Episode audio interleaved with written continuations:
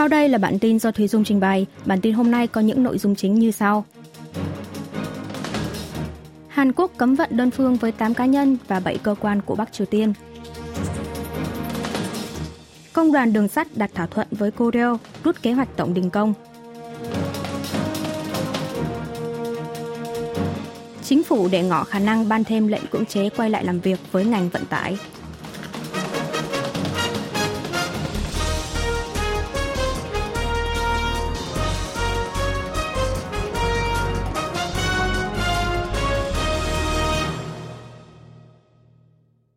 Hàn Quốc cấm vận đơn phương với tám cá nhân và bảy cơ quan của Bắc Triều Tiên. Chính phủ Hàn Quốc ngày hai tháng mười hai thông báo chỉ định cấm vận bổ sung tám cá nhân và bảy tổ chức đã đóng góp cho chương trình phát triển hạt nhân và tên lửa của Bắc Triều Tiên, cũng như trốn tránh các lệnh trừng phạt miền Bắc. Bộ Ngoại giao Hàn Quốc giải thích biện pháp cấm vận riêng lần này là nhằm đối phó một cách cứng rắn với mối đe dọa hạt nhân và tên lửa ngày càng dâng cao của Bắc Triều Tiên, gây bất ổn nghiêm trọng cho hòa bình bán đảo Hàn Quốc nói riêng và cộng đồng quốc tế nói chung, bao gồm cả vụ phóng tên lửa đạn đạo xuyên lục địa I C B M ngày mười tám tháng mười một vừa qua. Các cá nhân bị trừng phạt lần này như Ri Myung Hun, Ri Jong Won, Choe Song Nam, Ko Yi Hwan, Baek Jong Sam và Kim Chul. Các cơ quan nằm trong danh sách đen cấm vận như công ty thương mại Nam Kang, hãng tàu Puchon, hãng tàu New Easton, công ty thương mại Alphasa, công ty dịch vụ bến cảng Swansea. Kể từ lần đầu cấm vận đơn phương miền Bắc vào tháng sáu năm hai nghìn không trăm mười lăm, chính phủ Hàn Quốc đến nay đã có tổng cộng sáu lần, chỉ định một trăm hai mươi tư cá nhân và một trăm lẻ năm tổ chức vào danh sách đen trừng phạt. Theo đó, trường hợp muốn giao dịch tài chính hay giao dịch ngoại hối với các đối tượng bị cấm vận trên thì cần phải được Ngân hàng Trung ương và Ủy ban Giám sát Tài chính Hàn Quốc phê duyệt trước, nếu không sẽ bị xử phạt theo luật liên quan. Động thái này được cho là nhằm tiến hành tương ứng với việc Bộ Tài chính Mỹ ngày một tháng mười hai giờ địa phương liệt ba cán bộ Đảng Lao động Bắc Triều Tiên vào danh sách cấm vận vì có liên quan tới chương trình phát triển vũ khí hủy diệt hàng loạt và tên lửa đạn đạo. Nhật Bản cùng ngày cũng đã bổ sung ba tổ chức và một cá nhân có liên quan tới chương trình phát triển tên lửa và hạt nhân của Bắc Triều Tiên vào danh sách cấm vận. Bộ Ngoại giao nhấn mạnh trong tương lai sẽ tiếp tục phối hợp chặt chẽ với cộng đồng quốc tế, Mỹ và Nhật Bản, nỗ lực để tạo môi trường đưa miền Bắc từ bỏ phát triển hạt nhân, quay trở lại bàn đàm phán phi hạt nhân hóa. Công đoàn đường sắt đạt thỏa thuận với Korail, rút kế hoạch tổng đình công. Công đoàn đường sắt và Tổng công ty đường sắt Hàn Quốc Korail đã có cuộc đàm phán từ đêm ngày một tháng mười hai tới rạng sáng ngày hai tháng mười hai, đạt được nhất trí tạm thời về việc sửa đổi chế độ tiền lương và đàm phán tập thể. Theo đó, phía công đoàn đã rút lại kế hoạch tổng đình công dự kiến vào lúc chín giờ sáng ngày hai tháng mười hai. Tất cả các tuyến tàu hỏa đều được hoạt động bình thường. Công đoàn yêu cầu nâng thêm một trăm tám mươi bảy nghìn won, một trăm bốn mươi ba phẩy sáu đô la Mỹ tiền lương mỗi tháng, áp dụng chế độ thăng tiến rõ ràng bằng thang điểm, không bao gồm chi phí nhân công và khoản tiền lương tăng theo phán quyết về chi phí trả tiền lương của tòa án, duy trì mức cấp tiền thưởng như hiện nay theo thỏa thuận giữa người lao động với chủ tuyển dụng. Tuy nhiên, phía Tổng công ty đường sắt lại cho rằng khó có thể đáp ứng hầu hết các yêu cầu của công đoàn do không thể vượt quá phạm vi hướng dẫn hạch toán phí nhân công của cơ quan nhà nước theo mức quy định của Bộ Kế hoạch và Tài chính là một phẩy bốn phần trăm so với tổng mức lương, cũng như không thể trừ chi phí nhân công trong khoản tiền lương tăng. Cuối cùng, sau nhiều giờ đàm phán, hai bên đã đạt được thỏa thuận vào khoảng bốn giờ ba mươi phút sáng ngày hai tháng mười hai. Korail nhất trí sẽ thảo luận với Bộ Kế hoạch và Tài chính để lập phương án giải quyết từng bước trong vòng ba năm tới về vấn đề bao gồm cả phí nhân công và khoản tiền lương tăng theo phán quyết chi trả tiền lương của tòa án, nội dung tranh cãi lớn nhất của hai bên. Phía Tổng công ty đường sắt cũng đã nhất trí sẽ tăng thêm nhân lực, bố trí một tổ ba người thay vì một tổ hai người làm việc theo yêu cầu của phía công đoàn. Về yêu cầu cải thiện chế độ thăng tiến, Korail cũng nhất trí sẽ thực hiện một cách nghiêm túc theo khuyến nghị của Ủy ban Lao động Trung ương. Chính phủ để ngỏ khả năng ban thêm lệnh cưỡng chế quay lại làm việc với ngành vận tải. Bước sang ngày thứ chín cuộc tổng đình công của Công đoàn Lao động Vận tải Hàng hóa, Bộ trưởng Hành chính và An toàn Yi Sang-min trong cuộc họp của Ủy ban Phòng chống tai nạn và Quản lý An toàn Trung ương ngày hai tháng mười hai cho biết, tình trạng hết hàng tồn kho của các trạm xăng dầu ở thủ đô Seoul và hai địa phương lân cận dự kiến sẽ sớm lan rộng ra trên toàn quốc trong bối cảnh các tài xế vẫn tiếp tục từ chối vận chuyển hàng hóa. Do đó, chính phủ dự kiến sẽ ngay lập tức ban lệnh cưỡng chế quay trở lại làm việc đối với các ngành nghề khác nếu tình hình thiệt hại nghiêm trọng hơn. Tình trạng vận chuyển hàng hóa ở lĩnh vực xăng dầu, thép và container hỗn loạn, chính phủ hiện đang theo dõi tình hình thiệt hại theo thời gian thực. Bộ trưởng Y cho biết cuộc tổng đình công gây trở ngại lớn cho ngành vận tải và xuất khẩu. Hơn một nửa ngành công nghiệp đang hứng chịu thiệt hại. Các ngành như xi măng, dầu tinh chế, thép đã tổn thất lên xấp xỉ một nghìn sáu trăm tỷ won, một phẩy hai mươi ba tỷ đô la Mỹ trong vòng một tuần qua. Mặc dù lượng xuất kho ở lĩnh vực xi măng, ngành đang áp dụng lệnh cưỡng chế quay trở lại làm việc đã tăng gấp bốn lần, song vẫn chưa đạt được năm mươi phần trăm so với mức thông thường. Hơn sáu mươi phần trăm công trường xây dựng trên toàn quốc đang phải tạm ngừng đổ bê tông. Trong bài đăng trên Facebook hôm ngày mùng một tháng mười hai, Tổng thống Hàn Quốc Yoon Suk Yeol đã kêu gọi Công đoàn Lao động Vận tải Hàng hóa chấm dứt cuộc đình công và trở lại làm việc để đóng góp cho công cuộc khắc phục khủng hoảng kinh tế đất nước. Trong khi đó, Công đoàn Vận tải hiện đang cáo buộc mạnh mẽ rằng lệnh cưỡng chế quay lại làm việc là cưỡng chế lao động, bị cấm trong hiến pháp, cho biết đang chuẩn bị để đối phó về mặt pháp luật.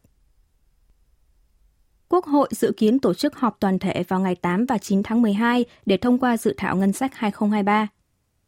Chủ tịch Quốc hội Hàn Quốc Kim Jin-pyo ngày hai tháng mười hai đã ra tuyên bố cho biết tổ chức phiên họp toàn thể nghị sĩ trong hai ngày tám và chín tháng mười hai để thực hiện quyền hạn và trách nhiệm, nghĩa vụ được giao phó cho Quốc hội. Như vậy, dự thảo ngân sách năm hai không hai ba đã không thể thông qua theo đúng thời hạn được quy định trong hiến pháp là ngày hai tháng mười hai. Chủ tịch Quốc hội cho biết hiện vẫn chưa thể hoàn tất thẩm định dự thảo ngân sách năm sau, gửi lời xin lỗi với toàn thể người dân. Ông Kim khẳng định Quốc hội sẽ nỗ lực hết sức để sớm thông qua dự thảo ngân sách năm hai không hai ba nhằm vực dậy kinh tế dân sinh, chăm lo phúc lợi cho những người yếu thế trong xã hội, tăng cường an ninh quốc gia và an toàn cho người dân trước tình hình khủng hoảng kinh tế toàn cầu, giá cả và lãi suất leo thang, xuất khẩu trì trệ. Chủ tịch Kim cho biết đã liên tục hối thúc chính phủ và đại diện các đảng tại Quốc hội cùng ưu tiên trước nhất cho việc đạt thỏa thuận lịch trình để thông qua dự thảo ngân sách năm sau, bởi nếu chính giới tiếp tục đối đầu vì các vấn đề chính trị tồn đọng, thì có khó thể thông qua được dự thảo ngân sách kịp thời. Với tư cách là Chủ tịch Quốc hội, ông Kim cam kết sẽ nỗ lực đóng vai trò điều đình, hòa giải để chính giới tiếp tục thảo luận các vấn đề chính trị và đưa ra được giải pháp phù hợp với mong đợi của người dân.